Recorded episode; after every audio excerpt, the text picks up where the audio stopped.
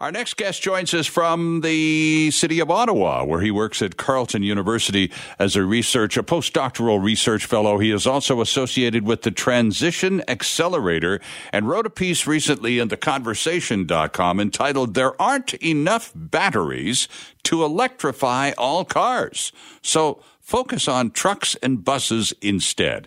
A pleasure to welcome Cameron Roberts to the program. Mr. Roberts, Cameron, good morning. Thanks for joining us.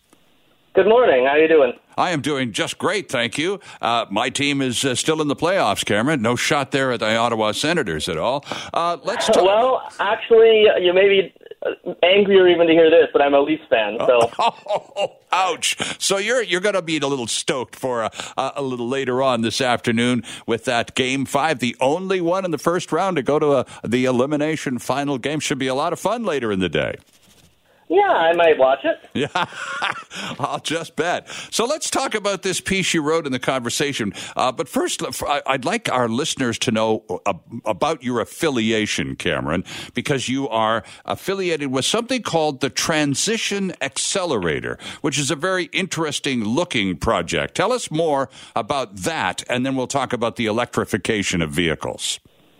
Yeah, great. So um, the Transition Accelerator is uh, something I've been involved with for about a year and a half now. Um, and it's an organization of both academics working with practitioners um, and uh, people who are trying to make real change on the ground. And the idea is that we want to make figure out ways to make big, fast change in um, Canadian energy systems happen, so that we can actually start making progress in our uh, climate goals. And that so we want to get a little bit beyond the debates about pipelines and carbon taxes and things like that and figure out how we can actually intervene in the real life ways that, that carbon emissions come from our everyday lives. So um, the big thing that's going on right now is there is a high, we have, I'm not very involved with this, pro, this project, so I can't talk much about it, but we're working on a hydrogen trucking um, pilot project in Alberta. Mm-hmm. Um, and I'm working at an earlier phase in the process, so a lot more just doing some research and thinking as opposed to actually building stuff yet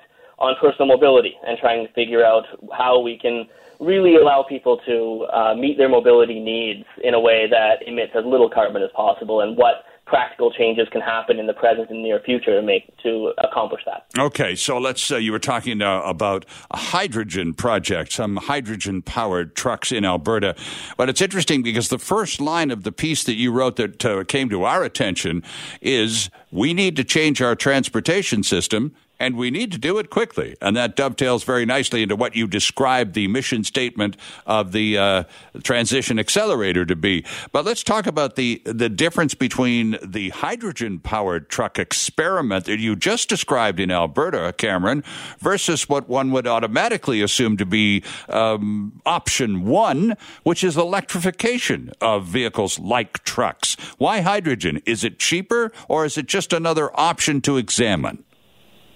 Um, so the I'm I'm not going to claim to be an expert on hydrogen. Like I said, that's not my side of the project. Right. What I can tell you is that the asset that people talk about most often for hydrogen, particularly when it comes to long range transportation, such as trucking, is that you can get a, a much higher range out of a hydrogen powered truck than you can out of a battery powered one. Um, batteries tend to be very heavy and the more and for which is fine for a passenger vehicle which doesn't have much other weight to carry. Right. But when you have a truck which has to be loaded up with um, all kinds of cargo, you need a bigger battery to power that car to move that cargo around. But then that battery weighs so much that you need more battery to move the battery around and you get a bit of a problem. There is a debate there, and I'm not the most up to speed for it. There are people who will defend batteries for long distance trucking and have proposed solutions for that problem but hydrogen is another proposed solution because of the range it can offer. Ah, so as as I interpret what you're saying about battery powered trucks, uh, it costs uh, it, the weight involved just to drag around enough battery to properly power the unit. You're going to be towing uh, a lot of extra weight, which will compromise the ability to, to maximize the cargo load. You're going to have to sacrifice some cargo just to make room for uh, a battery, because of course these vehicles do have weight limitations on the highways, don't they? Yes, exactly, and it is particularly highways um, that are the issue. So it's for long range trucking that uh, this becomes particularly a problem. Right. Um, there, and that is something that I kind of wish I'd made clear in my piece. Actually, I didn't wind up writing. I mentioned the idea of battery powered trucks, and I didn't really want to weigh in on the debate about long range battery powered trucks.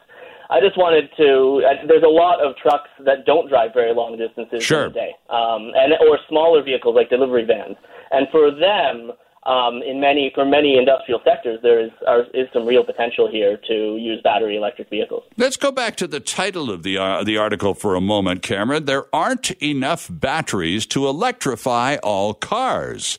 Focus on trucks and buses instead. That's the headline they put on top of your piece. Why aren't there enough batteries? So I think the the to, to start answering that question, you have to look at the math of climate change. Um, so, you know, battery powered vehicles are generally proposed as a solution to make it so that our transportation system is less harmful to the climate. Right. Um, and so when you look at the IPCC figures, you see that we have about this is I'm looking at an article that was published in 2018, so these already have to be revised down. But in 2018, we had 17 years of current levels of emissions for only a 33% chance of remaining below one and a half degrees Celsius above one and a half degrees Celsius, things get pretty scary. Um, we had only had 20 years for a two thirds chance of remaining below two degrees. Um, so basically, this means, like I said in, in the first line of the article, we need to make some change and we need to do it very quickly. So when you want to talk about electrifying all vehicles, about uh, as a way of making that change, uh-huh. okay, that's certainly interesting. Um, but the big question is how quickly can you do that? How right. quickly can you replace every single vehicle on the road um, with electrics? Well, we're making a lot of lithium batteries, a lot of electric vehicles right now, um, and uh, and and we're making a lot more factories to build more batteries to build more electric vehicles. So sure. that starts to look encouraging. Um, however, and, and so, yeah, we could in 2028. Um, let me just double check what my math said on this. Uh, I want to want to make sure I get this right. Reaching for his um, trusty calculator. Yeah, well, I'm just rereading the, the article that I wrote. Um, but in, in 2028, we could make about 40 million electric vehicles based on forecasts of how much production capacity we'll have. Okay. Um, the problem is that there there are over a, a billion vehicles driving around on the roads today. Um, and we're adding, we added 100 million more in 2019. Um, so the numbers, there's some very, very huge numbers we're trying to tackle here. And every single one of those vehicles, is, if it's not electric, is pumping carbon into the atmosphere. Right. Um, so how do we change the system quickly enough to achieve, to, to get the reductions we need in time for that deadline uh, of, you know, 17 years, 15 years if we want if we want to really go for the one and a half degrees, or like 20 or 30 years if we want to be a bit riskier and go for two degrees of warming, it's really hard to make the numbers add up on that. And right. so the conclusion I came to is that electric vehicles are great. We should be using them. They have a lot of value. But I don't think it works to just say that everyone is going to be driving a car to the same extent that they do today and it's going to be electric. I don't think you can make that work in the near future. Okay, let's talk about another deadline. This one from the NDP government of British Columbia, Cameron. They have decided that, uh, in fact, are working on legislation, if indeed they haven't already tabled some, that will say as of 2040, in British Columbia, there will no longer be the sale of gas powered vehicles to be allowed. Now, whether or not that's realistic uh, is uh, uh, is the question for you. Are they dreaming in Technicolor, or is that timeline achievable? Um, well, I certainly hope so. I have read a little bit. I, British Columbia is often mentioned as a as a quite a positive example of policy um, not just in Canada but worldwide. In some of the research I do for uh, for encouraging electric vehicles, okay. um, I in terms of uh, phasing out all electric vehicles by 2040. Um, I mean, given the timelines that I just said with climate change, I, I hope so, right? Because that's, uh, or rather, phasing out uh, gasoline gas vehicles, yeah. Because, because if anything, that is, um, I mean, I know the, these. This is tough to look at because it does sound scary. It does sound very hard, and it does kind of stretch our idea of what's possible. But the laws of physics that dictate climate change don't really care about our economic and political problems. Either we solve this problem or we face planetary catastrophe. Um, so I think we really need to have an attitude towards this. That the comparison I like to make is a bit like we had in in the Second World War when we had a major global challenge, and if we didn't meet that challenge, very bad things were going to happen. And meeting that challenge wasn't always comfortable, but we had to rise to the occasion. I think, fortunately, that electrifying our, and and decarbonizing our transportation system can actually be a lot more fun than fighting a war. I think we'll get a lot more positive side benefits out of it. But I think at the end of the day, the logic is the same that we we really don't have much of a choice but to be ambitious here. Is there a part of the world I need? I, I, mean, I should let you know. I've only got a minute left before the news, but in that time, is there a part of the world right now, Cameron, that's more cutting edge than anywhere else in terms of not only the push to electrify their transportation system, but actual boots on the ground doing things about it? Uh, so the example that most often gets raised is Norway.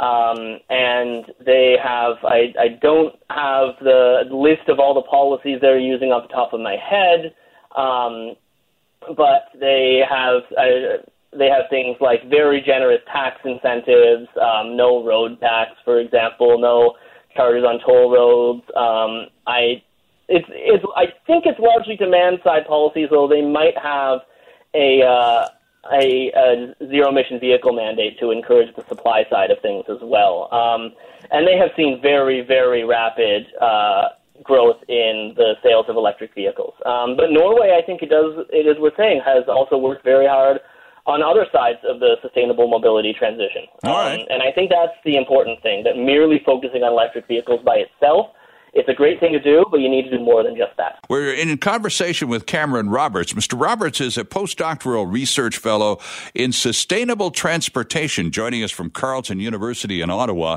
He wrote a piece recently for theconversation.com entitled There Aren't Enough Batteries to Electrify All Cars.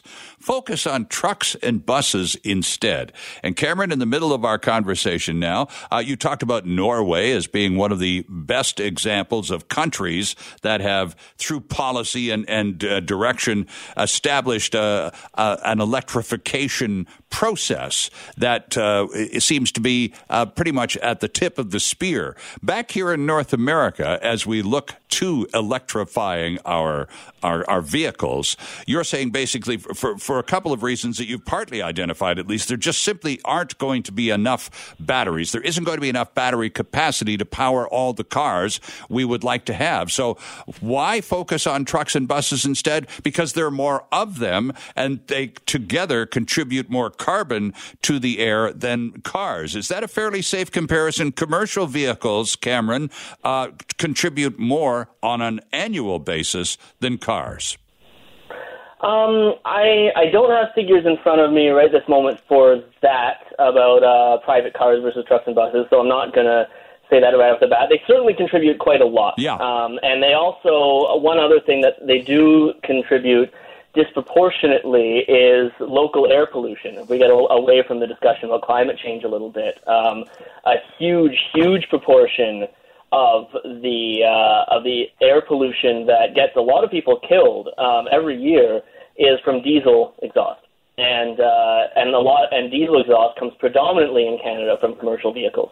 Um, so that's one very compelling reason to electrify commercial vehicles first. The other reason um, getting back to the climate change stuff, is that those are the hardest forms of transportation usually to switch onto something other than an individual road vehicle. Um, so there's a lot of people um, who could and it obviously depends on people's individual situations. This is not something I'm saying universally. Sure. But there's a lot of people who are driving cars who don't necessarily need to be, particularly if we make investments in public transit and better cycling infrastructure and walkable neighborhoods and things like that. Um, Whereas it's going to be pretty hard to get, say, a load of Amazon packages that has to be delivered around the city onto a bus. That's, That's true. Kind of silly. That's not going to work. Mm-hmm. Um, same with an ambulance or a school bus or a garbage truck or any number of those sort of undersung workhorse vehicles that make our society function, right? Um, and so, if we have a limited number of vehicles, uh, a, a limited number of electric vehicles we can make, and it's not going to be enough to change every single private car mm-hmm. into an electric vehicle, then the logic to me seemed pretty obvious that you need to focus on on the. You can either demotorize or you can de-electrify, or you can electrify, right? And it seems to me that the electrification should be mostly reserved for those vehicles that are hardest to demotorize. And it would also seem, basically, if that's the approach, Cameron, those fleets of vehicles are owned, generally speaking, by large companies who would be able to take advantage of electrification for a number of reasons, not the least of which is it's tax deductible. Yeah, and um, so there is a bit of a debate about this, about whether. Um, I interviewed a lot of people for some of my research on electric vehicles. Um, and they came to different conclusions about whether, in with the current level of technology and the current the way the market currently is, whether a company or say an institution like maybe Canada Post um, can save will save money by going electric, or whether it will be a bit of an additional cost and they should be subsidized for it, or something like that. And there's there's a debate about that. The the jury's the jury's out on it. Um, but certainly in the near future, um, with forthcoming advances in batteries, we are headed towards that. Uh, and um, at the end of the day, electricity is a lot cheaper than gasoline per unit of vehicle mile traveled. Um, so it, it is a potential major cost savings. One other point that is important is that even if the money that you do spend on electricity stays much closer to home. Uh, so for you guys out there in British Columbia, um, if you're if you're buying gasoline to power your cars, most of that gasoline, if I understand the, the British Columbian energy system correctly, is not coming from British Columbia. True, You're absolutely. generally sending that money outside the province. Right. Um, whereas you guys have a pretty fantastic um, provincial electrical system. If you uh, if you're paying for electricity, then that money stays in the province. Well, let's talk about something else that has come to our attention in this past few days preparing for this conversation, and that's this whole thing about e highways. Now, this is something that's happening in Britain, uh, and it's very experimental. And essentially, what they're trying to do is uh, take uh, uh, uh roads and truck routes, major highways, and electrify them, essentially uh, turning large trucks into trolley buses. As as trolley buses run around a city, and we have a lot of them in Vancouver still, uh, they they they're connected to the wires by the the poles and all that sort of thing. Well, this is the same notion of, of a connector uh, mounted on top of a vehicle that runs along wires. Now, of course, it would mean the trucks pretty much have to stay in a pretty straight line. They don't get to wander much. But in terms of cost savings, uh, yes, once the trucks are modified and this route is installed, does it represent cost savings? Because it would seem to get things up and running would be hideously expensive.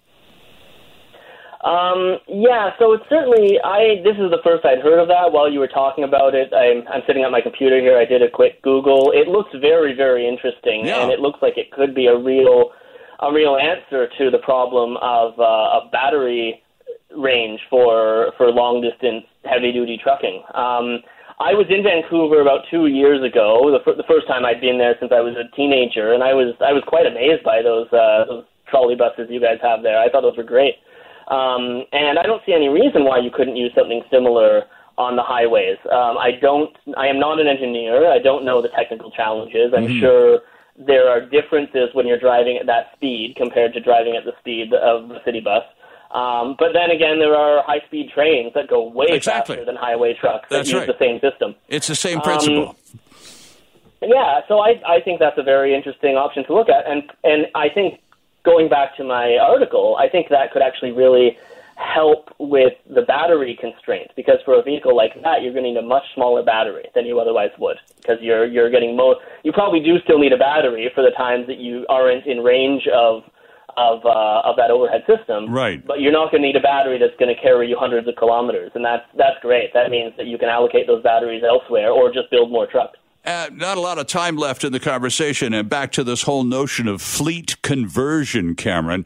Are you finding, based on the interviews and the homework you're doing, that there are large companies with large transportation fleets that are looking for reasonably priced alternatives right now?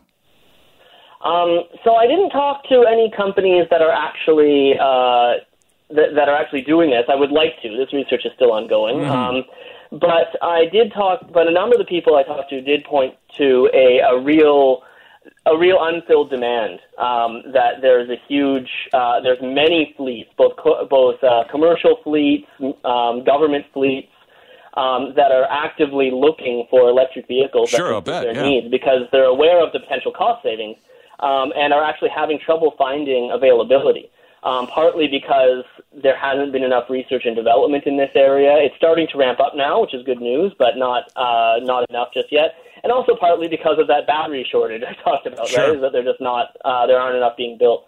Um, so, but I do know I, I have actually a very good friend who works at Canada Post, um, and he's uh, he's told me a bit about them trying to electrify their fleet right. in fairly uh, fairly short time. So I think that could that's a pretty big fleet right there. Sure is. Um, so I, I think it is something that there's plenty of interest in, and I think what really needs to happen is more supply of these vehicles to meet that interest. Well, it's a very good piece that you wrote. It allows the reader to develop an understanding, perhaps a little wider uh, shot of the big picture in terms of understanding. There's a tremendous rush to electrify, and for probably all the right reasons. There's just not enough. Uh, uh, there's not enough technology to get it done yet. The article is entitled "There Aren't Enough Batteries to Electrify All Cars." Focus on trucks and buses instead. It's a great read. Won't take you long, and it'll get you kind of up to speed with this electrification stuff. The author is Cameron Roberts, joining us this morning from Carleton University in Ottawa. Cameron, thanks for this. Great to have you on the program. We'll talk again. It was great to be here. Thanks so much. Yeah, and enjoy that Leafs game this afternoon. I will. And time to welcome back Jennifer McCracken. Jennifer is a licensed insolvency trustee and a senior manager with BDO Debt Solutions here in Vancouver. Jennifer, good morning. Good morning, Sterling. Good to have you back with us. A couple of headlines to draw your attention to to begin our conversation. One, consumer insolvencies have hit a record decline in the second quarter, but with the CERB winding down and the deadline for deferrals drawing nearer, filings are expected to soar. That's number one. Number two, fewer Canadians are feeling financial anxiety during the pandemic. That's just from Mario Canseco and research company. Mario's going to join us later in the show to talk about that. So we have this strange dichotomy going on here this morning, Jennifer. We have uh, numbers, uh, increasing numbers of Canadians expressing lowering degrees of anxiety during this pandemic crisis on the one hand, and, and insolvency uh, recordings and filings down for the second quarter, which was just absolutely dreadful from a production point of view. So this leads one to ask is this the calm before the storm, or what else is going on? Well, it is a very uh, interesting uh, dichotomy, as you say. So, we would have anticipated, knowing the financial impact of the COVID 19, that we would see at least steady insolvency filings or perhaps an increase. So, Yeah. to see such a substantial decline is very surprising. But when you put that that number aside and just say, okay, wait a second, what's really happening in Canadian households? When we have had so many banks sign on for deferrals, and we know that Canadians have been able to maintain some economic stability from the CERB benefit. Yes. It actually kind of makes sense because you realize, look, a lot of times people come in when they're getting the calls, they're being harassed, they're getting letters. Mm-hmm. When there's a reprieve and a break, they're probably not feeling the pinch as much. They're not really having that anxiety around their debt, and they're saying, you know what? We're going to wait and see. We're going to wait for the stability. Um, we're going to wait for this to pass, and I'll probably deal with my debt later. And that's what why we're saying it's probably the calm before the storm. Interesting because the numbers uh, uh, say here in British Columbia, filings are down by about 29% in the second quarter compared to the first quarter, and by 35% year over year. This is almost hard to believe, Jennifer. Well, it is. It also remember Sterling that because I was on your show earlier when we talked about the fact there were record insolvency filings at the end of 2019. Right. So we know the financial picture was not rosy for Canadians. We know that they live paycheck to paycheck. We also know household debt sitting at 1.77. So this is not a situation where the debt has gone. Right. We know Canadians have high levels of debt and that they live paycheck to paycheck. So to, to see that at the end in 2019, we have record insolvency filings, and then to have it just drop precipitously in 2020, it's just telling us that you know, Canadians are maintaining, and we also have to understand it is a very stressful time for Canadians. Yes. You know, being in the middle of a, an unprecedented time like a pandemic like this, you know, the focus is around other things, and they're they're just really putting their debt on pause and planning to deal with it later. And to a certain extent, the CERB is actually doing what it's supposed to do, which is keeping a lot of people afloat during a time of a tremendous um, insecurity. Yeah, I, I agree with you. And, you know, we've had seen over 8 million unique applications for CERB. There's a maximum of six benefits that you can collect from that. So for folks that backdated their application to March, this month is going to be the last payment that they'll receive. Okay. And of course, the program does end in September.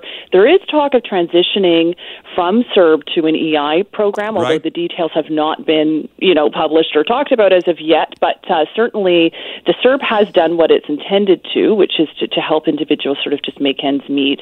And um, certainly, we we can see these insolvency filings definitely reflect the fact that the CERB has helped Canadians, which Jennifer, is obviously a very I- good thing. I'm not even sure of the of this answer, so this is why I'm going to ask you just point blank. if you have, if you're a, a mortgage holder, but you're a mortgage holder on a rental property.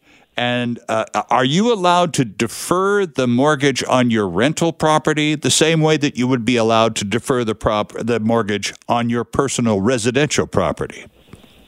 Yeah, a mortgage is a mortgage. So Okay. they, a bank is going to assess um, your application, and we also know that there's also rentals. You know, through BC Housing, for instance, instance there are resources available for renters. So you're going to see that some landlords um, were able to sort of capitalize on collecting uh, the rent payments through those programs. Right. Yep. Uh, we know that the financial institutions across the country have received over 600 or sorry, 760,000 uh, mortgage deferral applications. So just to put it in context of how many, uh, first of all, how many banks have signed on. So this is great that the banks are there to support Canadians. Sure. Uh, but there have been that many applications, but it is a deferral, right? So that amount does have to be paid. So um, it is an interesting comment, though, Sterling, because the when you think about uh, the landscape out there for for anybody that's a landlord. Um, it, it is it is difficult, right? Um, it, it's it, it definitely there has been an impact there. Oh, no question. Uh, and uh, the reason I was asking about deferrals uh, is because uh, I was going to get to the next point, which is talking about credit uh, scores and credit ratings and that sort of thing. If you request a deferral from your bank, even though the bank has happily signed on to the program and recognizes the need for uh, having the capacity to defer mortgages, if nonetheless you you request and are granted a deferral, in addition to having that debt just pushed down the road a few months, that is going to impact your credit score in some way, isn't it? You know, that's something actually that I've been, it's a really great question because I've encouraged folks that I've talked to about the deferral to actually clarify that with your financial institution. Mm-hmm. Remember that a lot of credit reporting is totally automated. And so it is important to inquire to your bank, how are you reporting this? A lot of banks are actually choosing not to, they're not going to report a negative deficiency when they've agreed and consented to a deferral. But I would caution you that because the systems are automated, it would be very prudent to go on there and check and ensure so that if if, for instance, an, an institution said, yes, okay, we're going to give you a deferral, and for some reason through the automated process it's now been reported as a deficiency, that you could actually file a dispute or deal directly with your bank to correct that. So you that is a, a part of the discussion that needs to happen for any individual that's phoning in and has discussed the deferral process. I mean, a lot of those deferrals, Sterling, are actually coming up at the end of September. Right. So um, certainly it would be something worthwhile for individuals to ensure that there's been no negative notations on their file during this period of time. Interesting stuff. And just uh, before we take the break here, how does one? and Again, this sounds like a silly question, but you hear this so often. It's you know it's not a silly question. How does one go about checking one's credit rating?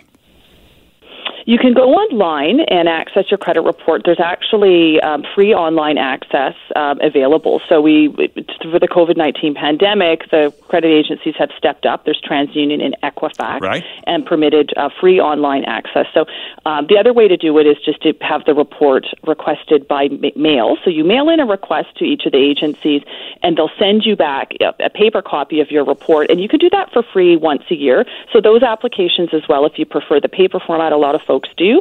Um, if they don't have a home computer and they're doing it on their phone, they'd rather have the paper. Sure. Then that's fine too. You can always get it mailed to you for free once a year. As an insolvency trustee, how many people do you see, or what percentage of people do you see who have never, ever checked their credit score? Well, that's a great question, Sterling. I would say that in my practice, because of course we touch upon this in our counseling sessions, sure. about 40% have, the, A, they don't know the name of the two bureaus in Canada and that they've never checked their credit. So that is something that we recommend in terms of a financial literacy standpoint that you would be getting a copy of your credit report each and every year. We also know that there's been breaches in access to personal information. Yes. So, for example, LifeLabs had an incident um, and they've offered free uh, credit reporting monitoring to any, well, everybody in BC that was affected. And so you can also go on their website and get your, your code and your pass to get access to um, the free credit monitoring service they're offering for a year. So remember that it's not just, you know, the, the identity theft and someone having your personal information can happen from something totally unrelated to your behavior, right? If there's been a compromise on a database, somebody could also be using your personal information. So we also recommend it for for things like monitoring for, for stuff like identity theft. It's yeah. very important you check it at least once a year. I appreciate your patience with some pretty rudimentary stuff, but as you point out, there's a very high percentage of us who just don't pay attention to those details that perhaps would benefit from knowing uh, important bits of information about ourselves, like our credit score, as in how the financial world sees us joined by Jennifer McCracken from BDO Debt Solutions. Jennifer is an insolvency trustee and senior manager with BDO. And uh, Jennifer, before we took the break, we were talking about these remarkable numbers that uh, the superintendent of bankruptcy, no less, released a few days ago. That across Canada, uh, insolvency filings in the second quarter, which uh, is going to go down in the history books as one of the most dreadful economic quarters in this uh, century, probably in, in hindsight, 42% nationally a decline in filings of here in BC, 29% down from previous months. However, the analysis from uh, all of this is it's the calm before the storm. Jennifer says the CERB is in fact working. A lot of people are, for the short term, able to meet their obligations, but Jennifer also reminds us that the CERB runs out at the end of, is it August or September? It's September, isn't it, Jennifer? It is September. That's correct. At which point you may or may not be able to qualify for some kind of expanded EI benefit program if that uh, is still necessary. Uh, but those details we don't know them yet because they're still working on them. But the, it's it's uh, uh I suppose Jennifer, you you contrast that with corporate insolvencies, and there you might get a, a, a stronger taste of what could lie ahead because corporate insolvencies are on the rise.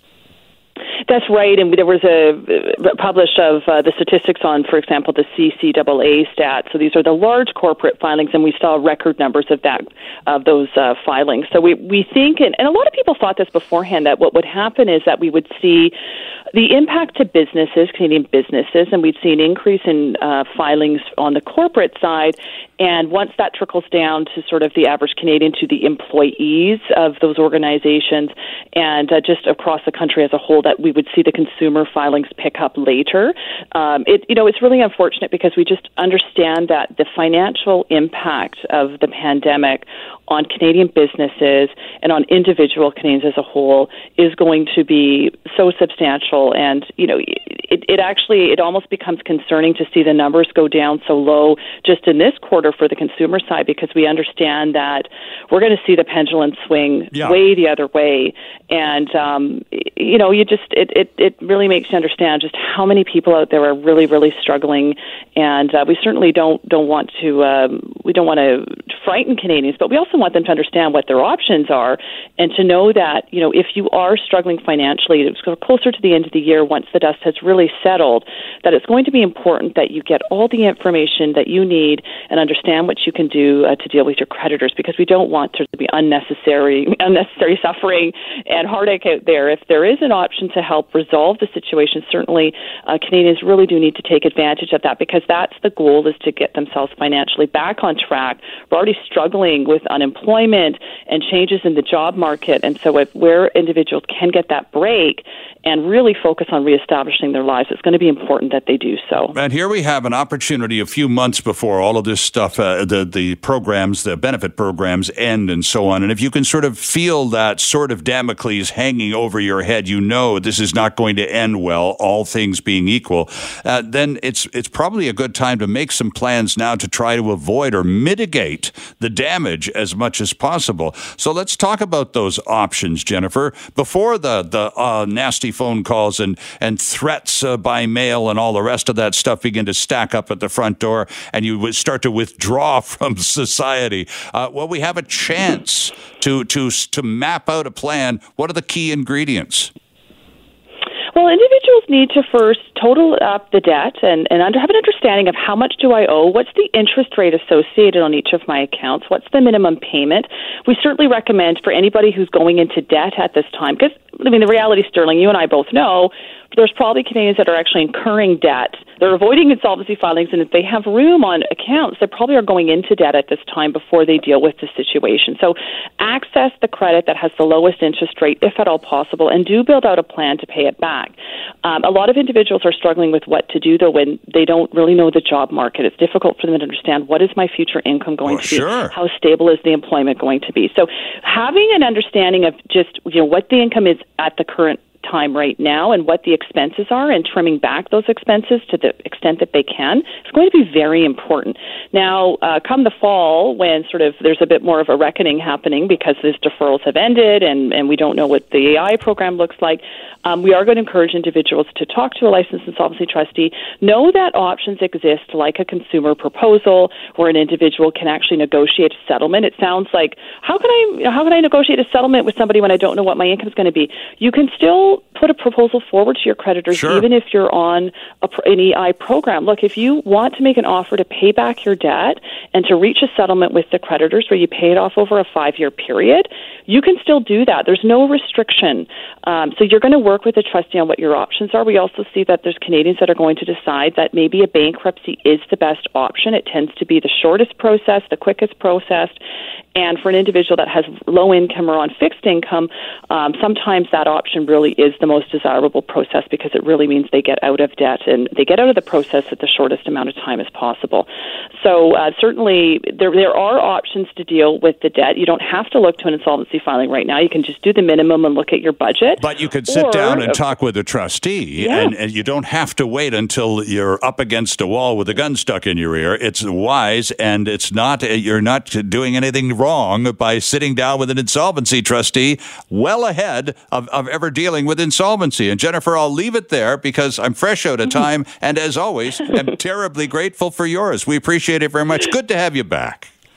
Thank you for having me, Sterling. Jennifer McCracken, easily found at BDO Debt Solutions right here in Vancouver. We have, and full marks to producer Julie Wong for tracking this elusive guy down. We found John Reynolds somewhere in Ontario. We're going to talk conservative leadership race for a few minutes. Mr. Reynolds, of course, former conservative cabinet minister, former member of parliament for North Vancouver, Sunshine Coast. John, good morning. Good morning. So, where do we find you in Ontario this morning? Well, I tell you, I just moved into a summer cottage with my children, and we were in Home Depot buying some goodies, and that's why I was a little late. I, but, uh, Well, we're, we're glad we found you. process of moving, anyways. Uh, okay, we- we're glad we found you. So let's talk a little bit about this leadership race. Do you have a favorite going in? Should we establish a bias up front uh, in this conversation, John? Oh, no question about it. Peter MacKay is my favorite. Uh, I've uh, endorsed him. I've donated money to his campaign, and I think he will be a great prime minister. What about the platform? Uh, I find that uh, when a lot of people, there's not a lot of conversation, and you know this because you're in uh, cottage country in Ontario.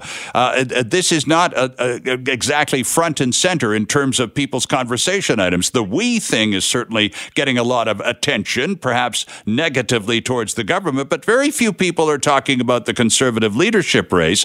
But those who are, John, are concerned that they don't stand for much other than we're not liberals. And that just isn't good enough. Well, I, I, I think you're right to a great degree, but mainly because of COVID. It's had a unbelievable effect on the fact that you can't have the public meetings. You're doing things on Zoom, and Yeah. uh, it just it's not the same. It's not as exciting as it used to be.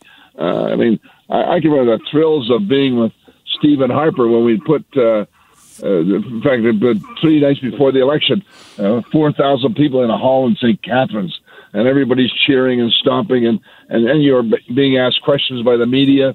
Uh, that, that's not there. But uh, Peter does have a full uh, program. Uh, he's put it out there. Uh, there's not an issue that he hasn't talked about, and uh, but it just doesn't get the coverage. It is summertime, as you said. I'm in I'm in summer country area in Ontario, and uh, uh, my neighbors talk about politics because they're conservatives. I didn't know that until after I bought the home, but I found out later. it made me very happy. I was just going to say, it must have been very reassuring once you discovered the neighbors were uh, flying the same political flag as you. Well, it was quite interesting. My neighbor said to me, Do you know Ray Novak? I said, Of course, he works for Stephen Harper. He said, Oh, my son works for Ray Novak. So it was great.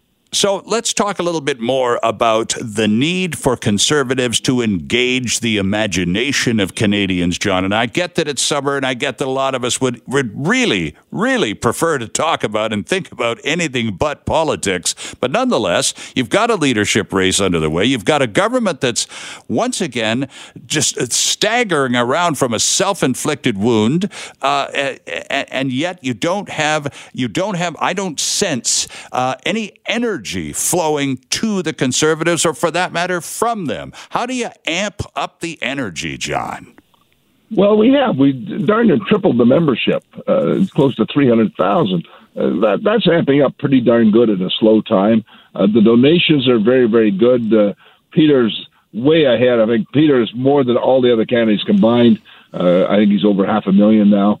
Uh, so the, the excitement is there within the party. And I think once Peter is the leader of the party, uh, and of course, we're be then looking at a, an election coming up sometime in the near future, uh, especially with these scandals that are taking place. I know I, I saw another one last night on the news where uh, his chief of staff's husband's yes. got a massive grant for some program. And I mean, this is typical old liberal stuff. God, they play into our hands.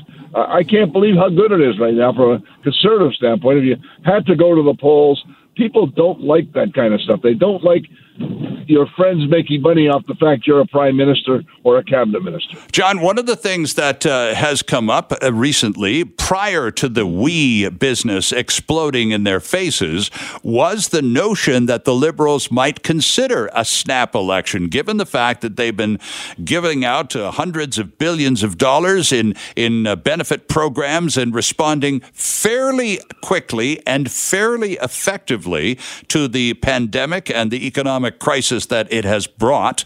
So there was some speculation they might try for a snap election this fall. But it's pretty safe to say that WE has a deep six to any snap election fantasies they may have had. Would you not agree? No question about that. As stupid as they are on some of these issues, they're not that dumb to call an election. But the Bloc Québécois uh, may see an opportunity here uh, to think they can gain some seats in Quebec because of this scandal. Uh, so, you know, we, we, we'll see some interesting days after our race. We're only two weeks away from having a leader. And once that happens, the uh, tone will change, I think, with the public. We'll get into September. Uh, people will get back to work. Kids will get back to school, we hope, anyways. And uh, I think things will be a lot different. I, and I think Peter has got the maturity. Uh, he made a good decision of getting out of politics when he did, went into law practice in Toronto, where he was extremely successful, built a new base of friends, and uh, and especially business people across the country. So I, am quite excited about what's going to be happening in the very near future. Okay, let's talk about. Uh, you were talking about the uh, the uh, increased activity inside the Conservative Party that may not be noticeable to outsiders, and talking about increased memberships, and I would assume that also involves increased financial donations. But as I'm checking the National Post in the last couple of days, they ran a story the other day that had Erin O'Toole moving ahead of Peter MacKay uh, in terms of the fundraising uh, side of things.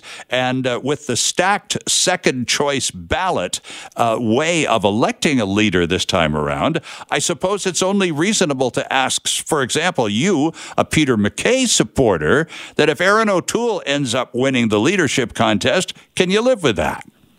He'll be get my 100% support. Whoever wins the race wins the race. It's it's fair. they've had a good battle, and uh, whoever wins is going to get my support, and I think that's the same for probably 95% of the. There's a few people who won't like it one way or the other, and that's the way things go in politics. Well, you know, a couple of uh, new people or newcomers to the political scene, especially for British Columbians, uh, uh Derek Sloan and uh, Lewis, uh, Ontario MPs both. Uh, there, uh, Ms. Lewis particularly is is seen as being quite an interesting candidate, if for no other reason, John, she's not a professional politician and sort of breaks the mold in a lot of ways very nice lady, very nice person, uh, would make a great cabinet minister in Peter MacKay's government, and I'm sure she will be there if she gets elected. Uh, and what are you uh, now? We know that, for example, the Conservative uh, Party pretty much owns the province of Alberta. Saskatchewan also very much uh, in friendly uh, conservative blue territory. The the West, with the exception of metropolitan Vancouver, uh, is pretty uh, leaning conservative. But of course, you can you can run the country, John, as you well know, because you've been at the cabinet table many many times. You can run the country with Toronto and the province of Quebec, and that's pretty much what's going on now in terms of liberal support. Well. We're doing very well in British Columbia. Colin Metcalfe has been running the campaign for Peter. He's one of our best organizers in the whole party. Uh, was one of the key Harper organizers and they've done very, very well. Our numbers are looking very good there. And in Quebec, uh, you know, the bloc is probably going to benefit more than anybody from these scandals. Yes. But I also think uh, we'll increase our seats in Quebec. Peter has some good respect there, and uh, I believe people. I believe people are going to want to change again. They, they're tired of these scandals on the liberal side and I think the Liberals have got a serious, serious problem. So, what would the message be, John? If you could boil it all down to one message, regardless of who wins, and you're you're behind MacKay, if MacKay or O'Toole win, so the Conservatives have to bring a unified, one-line, strong message to Canadians out of the convention and into the next phase. What would that message be? That message would be that we're going to be honest and we're going to create some jobs in this country. The country needs jobs. We've had a serious problem, and I agree with you that uh, the prime minister has done a good job on COVID, but it's also been a good job supported by all the political parties. People did take the politics out of that issue and all work together because it's a serious, serious issue on everybody's behalf. But I think uh, people now are going to have to look at how do we create jobs to get everybody back to work. Interesting stuff. The the government of Canada is doing what we pay them to do, John. They're governing, they're uh, managing in a in the face of a pretty serious crisis, a global crisis, and and doing well. The job that they're doing is is is it's too too early in in history to be able to judge reasonably what they're doing, but they have responded quickly. And you're right, it's uh, across all parties, and that truly is the kind of government you need in a crisis. No question about it. John Reynolds, thank you for this. We appreciate taking time out of moving in Ontario on a Sunday to join us back home in, in Vancouver. Thank you very much. Former Conservative Cabinet Minister and still a mover and shaker in the party, John Reynolds, former Member of Parliament for North Van, Sunshine Coast. At a Port Moody City Council meeting a few days ago, our next guest uh, made the point that if Port Moody wanted to put itself on the map and become a, a, a, destination like Chemainus on Vancouver Island, it could help uh, by encouraging the painting of murals on building exteriors rather than say, oh, I don't know, charging fees to, to have murals painted. And City Council listened to my guest's point and said, yeah, you're right, and voted unanimously to drop fees for painting murals. Our guest is an artist herself, so has a kind of a bias, you might say, towards murals and other works of art as being good for communities. She is Port Moody City Councilor Zoe Royer. Good morning and welcome, Zoe. Oh, hi. Good morning, Sterling. Thanks so much for having me. Uh, it's good to have you with us. So, did were you surprised by the unanimous support around the council table the other day? Oh, yeah. Well, I was just, um, I, I was just thrilled. You know, it, the last thing that we want to do is load up fees and processes onto something that would be just so wonderful for City of the Arts. Mm-hmm. So let's talk a little bit about Chemainus, uh, given that you pointed yeah. to that specifically as an example uh, in, in terms of the direction Port Moody could take, and look what would happen if we did. So let's talk about Chemainus. Well, when when my daughters were young, um, something that we would do it was sort of an annual pilgrimage. We would go to the Chemainus Theater Festival, and we would see a wonderful play. We would tour the town and see their murals. And, and incidentally, my uncle actually had painted murals over the years in Chemainus, and it was just so fabulous. And you know, I thought, what was it?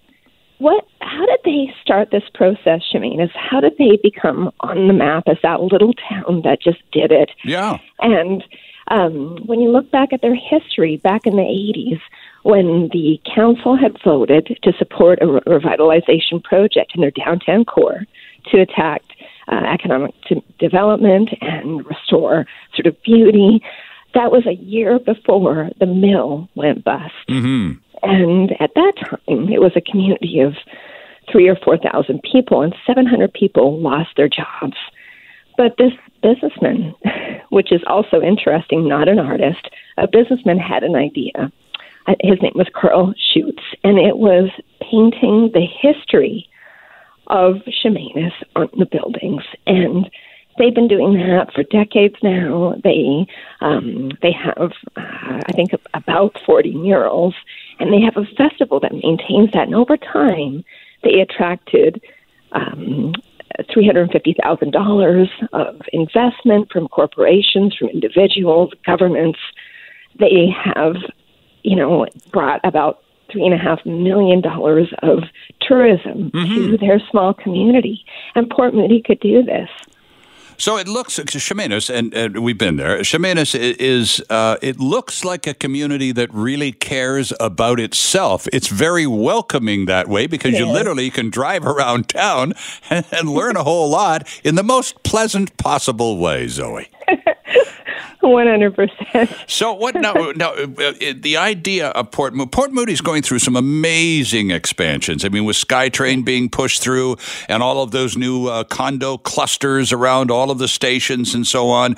Just a, an enormous amount of revitalization going on in Port Moody to the point where uh, some would say that it's it's almost it almost feels like it's starting to get away in in in, in from the the the the community feeling that Port Moody has always had. So I suspect, Zoe, this is a way to try and restore some of that feeling of community. Yeah, absolutely. And, you know, we could, one of the things that was supported at the council table was even the idea of having a competition where we mm-hmm. could attract artists to participate. That would be a sort of a, a, a, a, a reward for that. Um, and have it could be an artist led mural, it could be created by uh, one or a group of artists, but it could also be community projects where the community actually participates in the creation of the mural itself. And um, during, well, we're still in COVID 19, aren't we? But Mm, sure are. um, we had, um, there was this, this wonderful um, project that happened um, at the beginning of COVID, and it was created by a woman named Ladon Shellstad. She's a Port Moody resident, and she lives in the neighborhood of Klahani. And what she did was she started painting murals on the um, the, the garage doors of her home, of neighboring homes. It's a multi-family development, Okay. and people loved it. And it was just sharing happiness, bringing the community into a process. People were lining up for murals. People were visiting them, and it was bringing happiness mm-hmm. to the situation at hand. And it really does get the community sort of involved, and you know, it it, it just shares love and I guess that curiosity and a sense of discovery like what you feel when you're when you're going through Chemainus, That's right? right. Well, uh, look look at Gastown with the all of the, uh, lovely, lovely tributes to Dr. Bonnie Henry that have been turned into murals and other pieces of art as one drives through that part of town, and it's very warm and very, very human as well. It's it's a wonderful touch. And there's a new mural. I, I suspect you would know about this, being a an artist and being a mural enthusiast. this weekend at Brentwood, there's a four thousand foot massive mural uh, being uh, unveiled uh, in the Brentwood area, part of that new development. So again, this is a thing, Zoe. This is murals work. Uh, uh, is there? Are, are, you aware of of other cities uh, in the world or or here in North America that like Chemainus, and it just doesn't have to be a city; it's just a community that is renowned for its murals as an attraction for visitors. Um, specifically for murals, well, um, not not specifically, but certainly for you know um, a real commitment to the arts. And I can think of definitely some of the bigger U.S. cities, mm-hmm, sure, um, and then there's cities around Europe, and and even uh, I might add um, in Russia, where at one point they were investing so heavily in the arts that even their underground stations in Moscow are covered with sculpture and murals and just a it's a it seems to be where they put quite a bit of their wealth actually was into public art um and you know i i think that it's it's just that commitment. It's like the commitment that the North Cowichan Council made sure. many years ago, back right? in the eighties. Yeah. So, what do we want? To, what do we want to be about? And, yeah. Right? How do we want people to experience our community? And for Port Moody specifically, how do we live into that moniker of City of the Arts, and it's that it's that commitment. Yeah, true. So we've only got a minute here, Zoe. So uh, okay. if, if I'm an artist or a person who is interested in uh, participating in murals, mural creation in some way, and now I'm hearing Port Moody, hey, they've not they've they've dropped that fee, and now they're really kind of keen to have murals in their community. How do people interested in making murals go about connecting with walls? Yeah, well, you know, it's very, very new. So it was just at our very last meeting in July. But I would say a couple of things. One is um, contact um, contact our manager of cultural services, okay. Devin Jain. So that would be D Jain at portmoody.ca, and that's D as in Devin, Devin Jain, yep.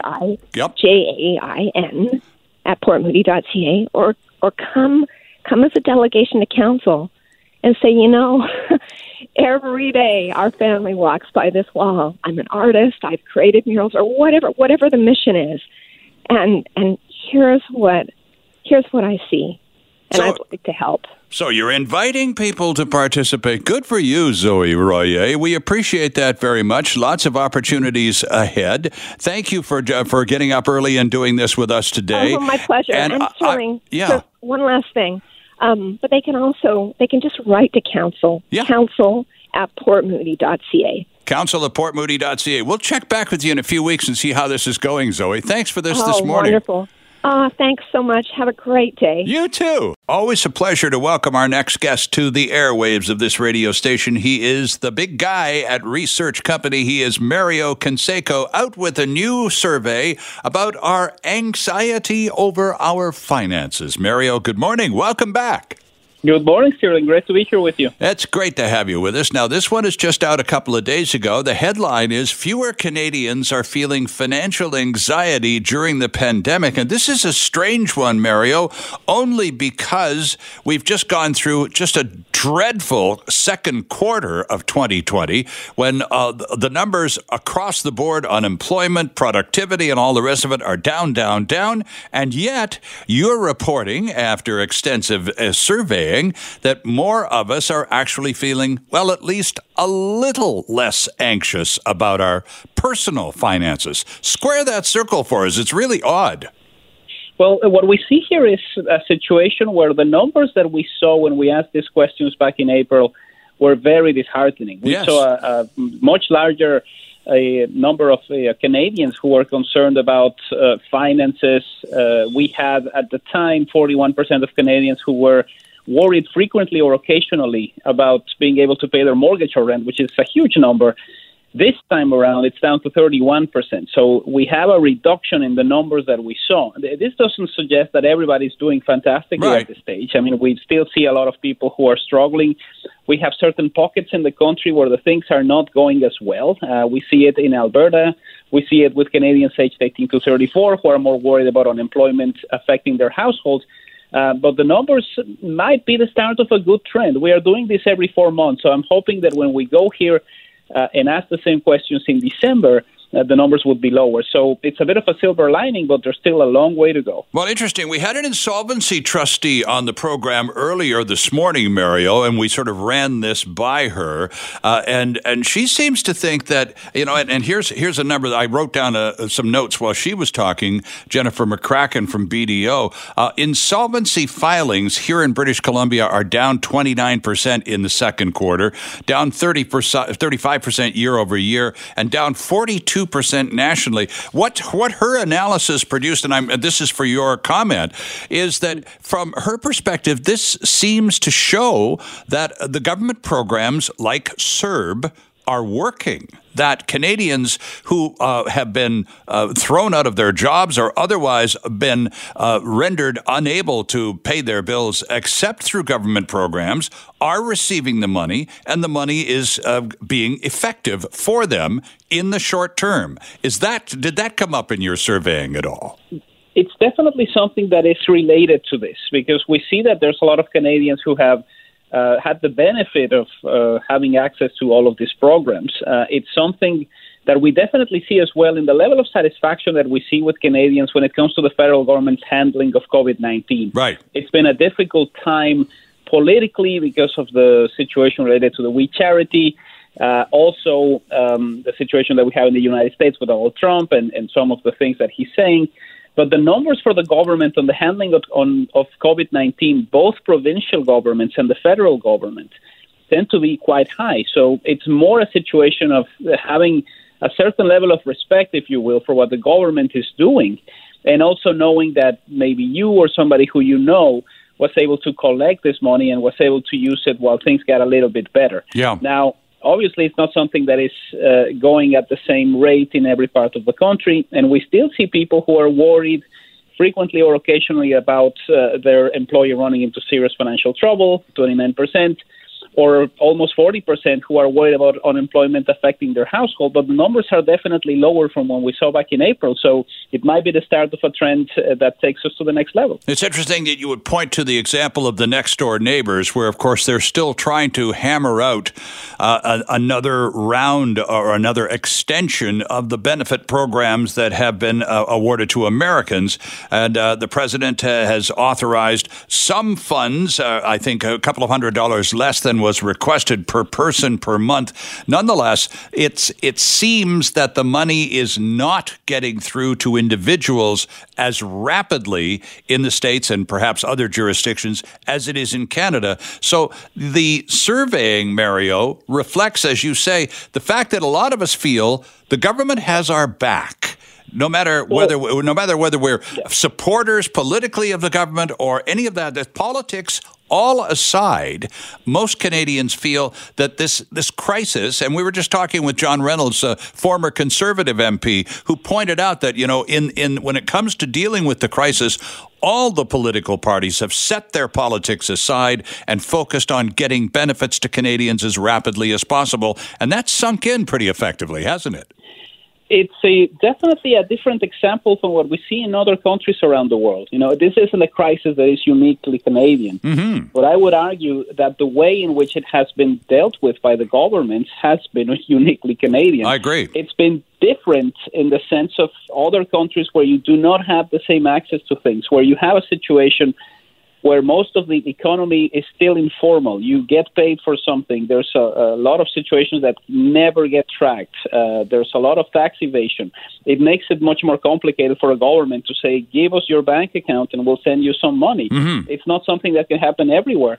And the main difficulty in the United States has been that this is happening in an election year. That yes. you have a situation where uh, the commander in chief is saying, "Well, we're sending the checks, but we need to make it look like it's a campaign thing. We need to make it look like we're helping them because I need their votes 89 days from now."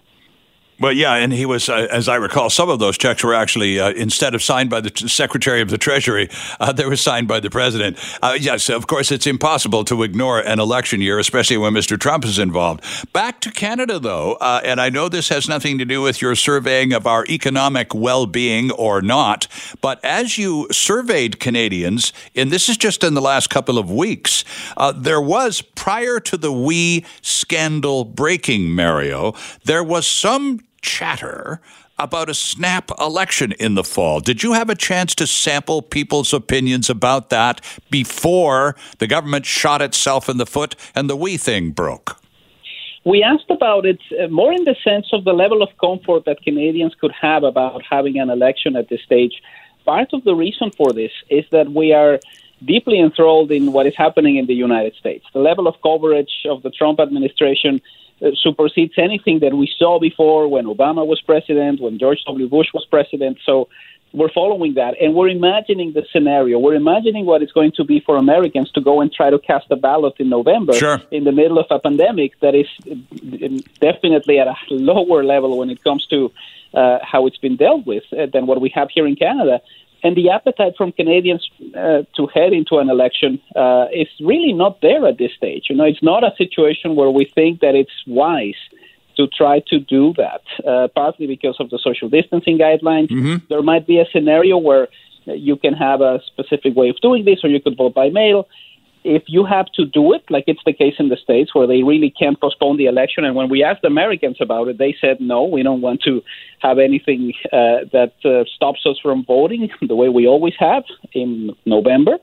Um, but Canadians just aren't there right now. I don't think there's an appetite for it necessarily, but also um, it, it's not a situation that is going to endear Canadians towards the federal Liberal Party if they decide to force this through, even if they were doing better uh, because of the WE scandal. Yeah, even without the WE scandal. However, now here in BC, and you're a BC guy, you must know that Mr. Horgan and his uh, people have quietly asked Elections BC to quietly have a look around and quietly give an assessment of what it would take to have a snap provincial election in British Columbia during a pandemic this fall. Uh, the Greens, their allies in the legislature, don't seem to be too keen on the idea. The Liberals are essentially in disarray. Uh, what do you make of the prospects for Mr. Horgan and company to pull off a snap election locally, Mario? Well, I think part of the situation here uh, is the political advantage that they could get out of it. It's easier to recruit candidates very quickly when you are in government. It's much more complicated for the Green Party to try to find candidates for every riding like they have in the last few elections, mm-hmm. uh, and also for the BC Liberals to try to uh, have a process that is going to allow them to nominate people fairly quickly. Uh, we've seen a couple of these nominations, uh, but it's not something that has uh, that can be done very easily, partly because of the pandemic. Um, I think there's an opportunity here uh, to have a discussion about whether this actually matters at this stage. Uh, if you have a situation where you're not being bombarded by the opposition with the threat of being toppled, right? Um, there's no need for something like this to happen. I think it's ultimately something that needs to be discussed uh, uh very directly um, between the leaders of these three parties. And, and I think part of the situation here is there's a notion that because the Green Party is going to have a new leader, maybe the deal that you signed uh, to not be toppled mm-hmm. was signed with a different leader, and now you know everything's off the table, kind of thing. But I just don't think that BC residents are going to react very well to a situation where um, you're being told that you have to vote again. Yeah, it, it does uh, kind of uh, reek of uh, opportunism, doesn't it? Even though they, uh, British Columbians, and you know this, are, are essentially quite satisfied with the provincial government's response to COVID. I would think Dr. Henry is a rock star as far as any surveying goes, uh, and Mr. Horgan and Mr. Dix benefiting from her uh, her popularity as well, and they're doing a pretty good job of managing. But to try and translate that into an extended mandate, uh, the word is appetite. And I don't think there is one either. I agree with you on this one. I think it's quite minimal. Well, and you know, one of the things that we also need to consider is we don't know how this pandemic is going to evolve. You know, the numbers have been definitely better here in British Columbia than in other jurisdictions. Right. But if you have a situation where you say, okay, we have to vote again by October, and then uh, something happens There's in September after Yeah. the kids go back to school, and then we're back under lockdown. it's a very complicated campaign. I think we're seeing part of that in the United States, where you're actually having a situation where the conventions are going to go through with very few people uh, with fewer speeches. You know, the, the whole pageantry of a campaign is going to be missing here, and that isn't beneficial for the government that's in power. Absolutely. John Reynolds said the same thing, too, about uh, the conservative leadership race with all of the inability to gather. Uh, the energy level is, despite the fact that, you know, they've got Zoom and lots of financial contributions, the energy level countrywide is quite low because people, there's, there's no meetings allowed. You can't go to barbecues and conventions and conferences and policy discussions and all that sort of thing. Mario Canseco is the president of Research Company. He's one of Canada's better known pollsters. And Friday was a busy day over at Research Company because, in addition to the poll that Mario and I have been talking about, fewer Canadians feeling financial anxiety during pandemic, they also released this one. Most Americans reject delaying the 2020 presidential election. An interesting combination of polls there on Friday for you, Mario. Two completely different topics topics. But let's move on to that second one, if you don't mind, because we're hearing all sorts of bizarre things about the 2020 presidential election, uh, in, including uh, the uh, the attack on the United States Postal Service by the administration uh, in order to somehow or another undermine uh, the validity of mail-in votes, uh, and the again, as you've already mentioned, political conventions are pretty much gone. So, talk to us about the surveying you did with Americans and, and their desire to keep the November election when it's supposed to happen? Well, what we see more than anything is uh, that there's no partisan polarization when it comes to the notion of delaying the election. Uh, we were expecting Democrats to say no, we don't want to delay this election. Of course. We felt the same way about independent voters. But we also saw it uh, when it comes to Republicans. Uh, there's uh, a majority of Republican voters who say there's no need to delay the election. This goes against everything that the country stands for. And there's definitely not a situation here where the Trump base is going to react very well to this message. You know, we've seen them react very well to other messages that he sent over the past few months, uh, but this is not one that they definitely respect. And I think this definitely uh, starts to open the notion that you know yes you have Republican voters who vote for the party for reasons related to values or the people who they have serving in the Senate or or in Congress uh, and are starting to get a little bit tired of some of the antics of the president. And it shows when you have more than half of them saying I will follow you to many places, but not to a delay of the election. Interesting, and of course, the only the only uh, body with the authority to even consider delaying the election is Congress, and there's already been pretty strong indicators from uh, all sides of both houses that that's just not on the table. No, it's definitely not something that the president can do. It hasn't been the first time for Donald Trump when he realizes that he doesn't have the same kind of power that he maybe imagined when he ran for office. Um, it's not a situation where Congress is going to say yes to this, partly because it's the election for all of them as well, and a third of the Senate. So it's uh, it's not going anywhere. I think also uh, what we have here is a situation where there's already some states that vote by mail. Uh, mm-hmm, uh, Washington yes. State, Oregon, but they vote by mail. Sure. So it's not something that is going to change if you tell them that they can't go to the polling station because they don't do it anyway. How about support? Uh, what what are you able to determine? That we're still three months out, and uh, we're seeing in a number of polls that uh, we're watching on the United States channels that Mr. Biden appears to be ahead of the president by anywhere from eight to twelve points. So the average would be ten. Is that does that square up with your findings? Yes, we have him. Uh, when we look at decided voters, uh, there's an 11 point advantage for Joe Biden. Uh, he does remarkably well with young voters and with women, uh, also with African Americans. Uh, the numbers for Donald Trump are not where they were in the last election, and we need to remember that he lost the vote at the national level to Hillary Clinton by a couple of points. He got 46% of the vote the last time. Obviously, he won the states that he required right. to uh, secure the electoral college, and that's fine. Uh, and that's also the way in which this campaign is, is, is going to be fought. But at this stage, you know, we're less than three months away from the election. Um, he's nowhere near that level. So that would suggest that there are states that he won the last time that he won't again. Um, but ultimately, and this is something that we are going to be getting into in the next couple of months, we need to figure out what happens with the big prices. We need to figure out whether the Democrats can recapture Pennsylvania, if they can win Michigan, if they can win Wisconsin. Those three states alone, if they flip from the Donald Trump column to the Joe Biden column in 2020, would be enough to get him elected.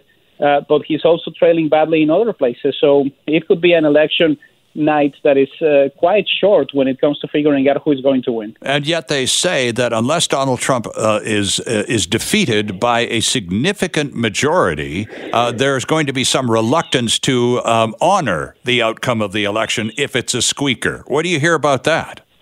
Well, I think there's definitely a situation where people are uh, wondering what would happen with Donald Trump. He's always been a person uh, that is hard to figure out when it comes to reacting to things. You know, he was talking about the the uh, idea of an electoral fraud in the last election yeah. back in 2016. He's doing it now that he's the president.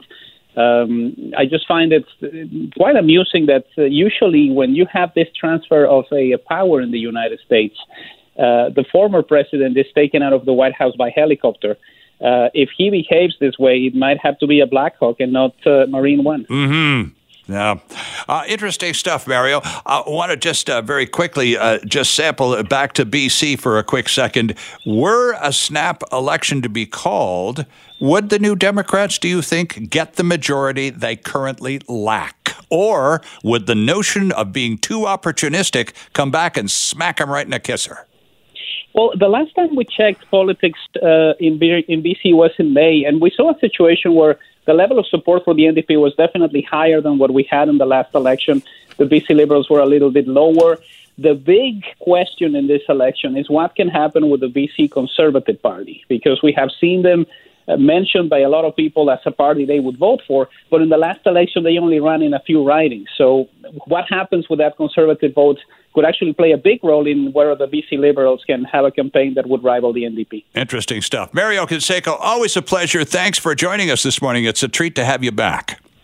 It's a treat to be here. Thank you, Al researchco.ca for all of the stuff that Mario's been talking about in terms of his most recent poll findings. And it's a pleasure to introduce our next guest. I do believe this is the first opportunity I've had here on CKNW to introduce a Nobel Peace Prize winner to our listeners. Back in 2017, our next guest accepted the Nobel Peace Prize on behalf of her organization, the International Campaign to Abolish Nuclear Weapons, or ICAN.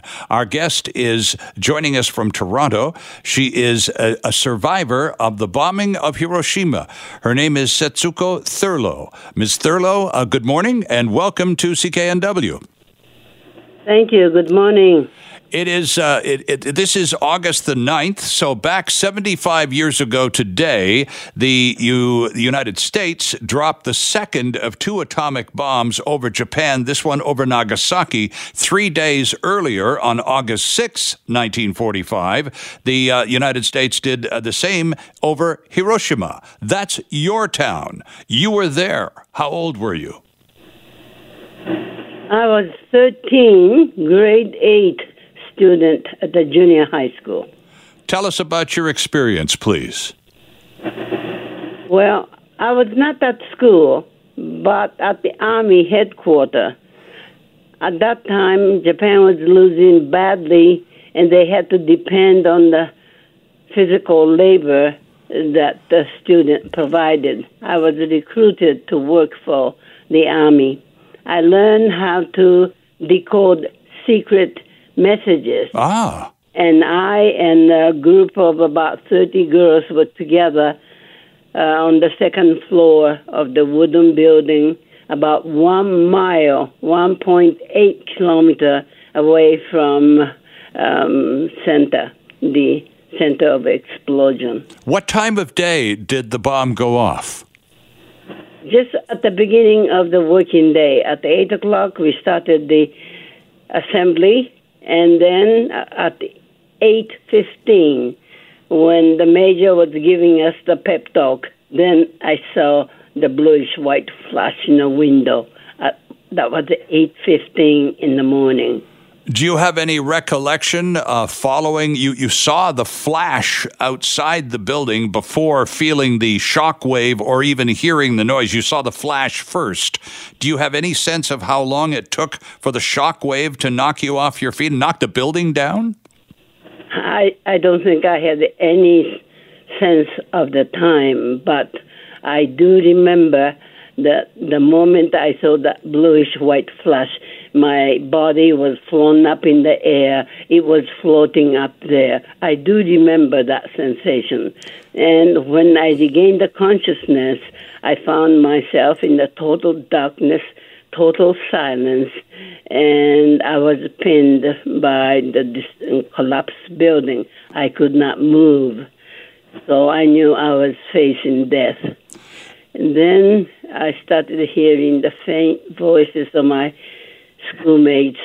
God help me, Mother help me. Mm-hmm. So I knew I was not alone.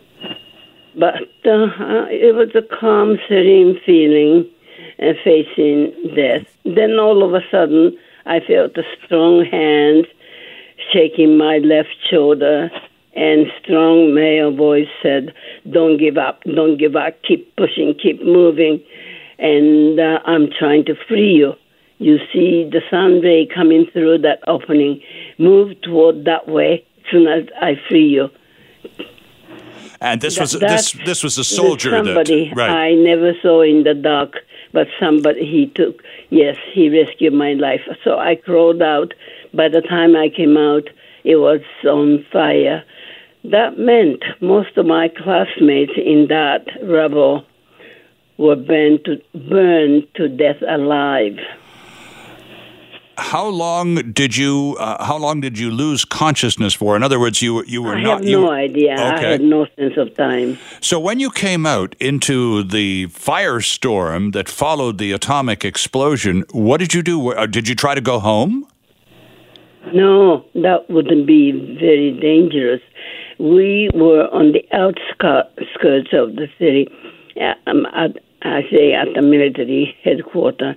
So there were lots of uh, injured uh, officers and the, uh, the soldiers, and uh, they directed us. You girls uh, escape to the nearby hill. But it was so dark outside. You see, it happened in the morning, Right. bright summer morning, but by the time I came out, it was dark, dark like uh, twilight. And then I started seeing some moving black object nearing me, and it was a procession of ghostly figures. I say ghostly figures because they didn't look like human beings. Hmm. They were just a mess, just parts of the bodies were missing, and flesh and skin hanging down, bleeding, burnt, blackened, and swollen. They were, they could not walk. They were shuffling slowly from the center part of the city to where I was, and we were told by the soldier, "You girls joined that procession and escaped to the nearby hill." That we did by learning how to step over the dead bodies. Now, all I heard was a whispering from the, from the injured lying on the ground. Mm. Water, water, please. Yes. Water, please. Sure. That's all they said. Nobody was shouting or running. Nobody had that kind of physical, psychological strength left. Oh, they just begged for water. So we three girls managed to go to nearby stream and wash off all the blood and tore off our blouses, soak them in the water, and dash back uh, to the heavily injured people and put this wet, uh, wet On their blouses faces. Yeah. over their mouths, and they sep- desperately sucked out the moisture. Sure. That was the only kind of so-called rescue operation. I quickly looked around, but there was not single medical doctor or the nurses. Of course, they themselves were killed. You know, up to nine percent, I ninety percent, I understand, of the healthcare professionals were killed. All so the remaining professionals must have been working somewhere else, but not in where I was. Where I was it was a huge place with the two football fields put together, and the place was packed with the dead bodies and dying people. And that's where we spent the whole day. just a futile effort, but that was the only thing we could do. Try to comfort the dying people. Mm-hmm. And were you? Did you end up being in that place for a few days then? Um, next day, I my parents came to look for me. So to get no, I left that place and moved on with my parents to where my sister, my sister and her four-year-old were resting. Apparently, my sister and the child were walking over the bridge to go to medical clinic at that moment, and they had no chance, and they were just uh, uh, burned and yeah. blackened. Yes, but they they survived for several days. And your parents, but your parents survived the bombing too. My father was out of town. He was fishing at the sea, oh. and from the distance, he saw the rising mushroom cloud. Sure. In the home. Somehow he managed to come home. My mother was doing the dishes after breakfast, and then she too had to be rescued. She was collapsed, and she was um, pinned in the collapsed building. Interesting stuff. Uh, so the memory of my sister and four-year-old child was just horrendous. Yeah. That little fella really was transformed into a piece of burnt, melted chunk of flesh. Uh, and uh, he was still begging for water. Anyway, when they both died, the soldiers came dug up hole in the ground, threw the body, poured the gasoline, threw the lighted match, and that was the cremation. There was no dignity or ceremony. Yeah. That. Ms. Thurlow, if, like animals or insects. Yes, if if you would please, I'm going to get you to stand by. I need to take a station break. Setsuko Thurlow is our guest. She is uh, on this 75th anniversary of the bombing of Hiroshima and Nagasaki. Uh, she was in Hiroshima on the 6th of August. It was the 9th of August. That would be today, 75 years ago, that the atomic bomb was used for the second time in the Second World War. Our guest is an international celebrity. She is a Nobel Peace Prize recipient on behalf of ICAN, the international campaign to abolish nuclear weapons. She uh, accepted the Peace Prize on behalf of her organization in Oslo in 2017. She has received numerous distinctions and awards. She is a member of a rather unique group. They are the Hibakusha. They, they're the atomic bomb survivors of uh, Nagasaki and Hiroshima. Our guest is Setsuko Thurlow, who was 13 in August of 1945 when the Americans dropped the first bomb on Hiroshima, her hometown, and three days later on August 9th on Nagasaki. Uh, you were uh, wonderful in describing an indescribably horrible situation on the day of the bombing in Hiroshima, Setsuko. We appreciate that. But let's move forward a little bit to the campaign that you've devoted your life to the abolition of nuclear weapons. You wrote a letter to uh, heads of state uh, to close to 200 countries around the world, uh, including Canada. Canada with respect to the abolition of nuclear weapons. What success, if any, did you enjoy? What success? Well, I have been getting the responses from the heads of state. Many countries like Ireland, uh, Hungary, Turkey, and so forth.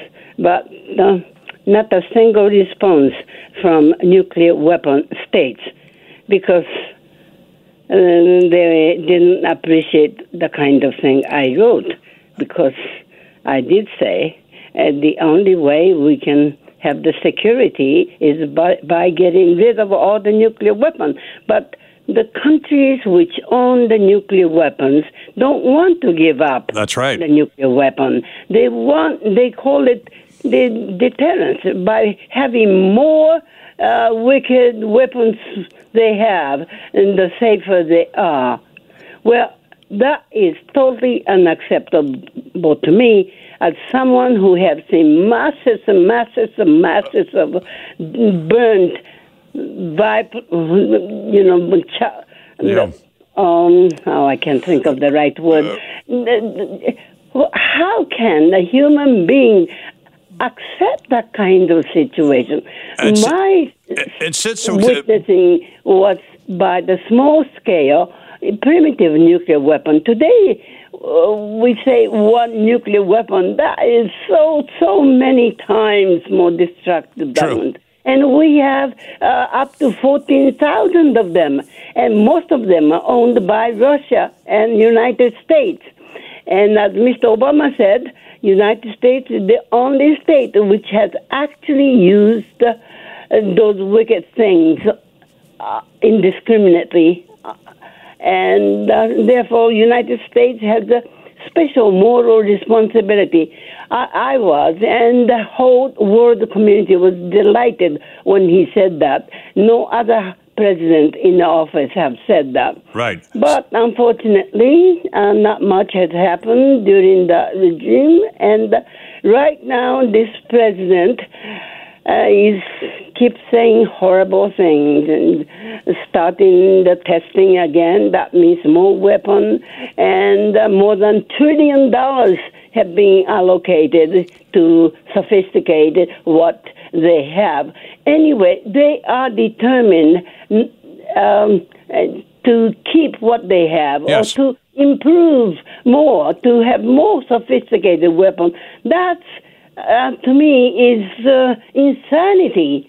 And they have the illusion that somehow that's a way we have to maintain uh, security for human beings.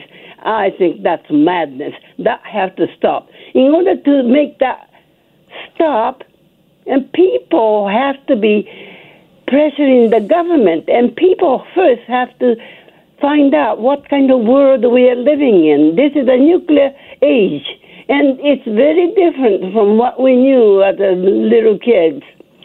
And so we have to do studying, thinking, and the imagine. I think imagination is required, and just do some critical thinking. And then, when you have opinion, I think you have to communicate with the, the policy makers, decision makers. That is federal government. Mr. Trudeau has the power to do. Unfortunately, uh, he has not been.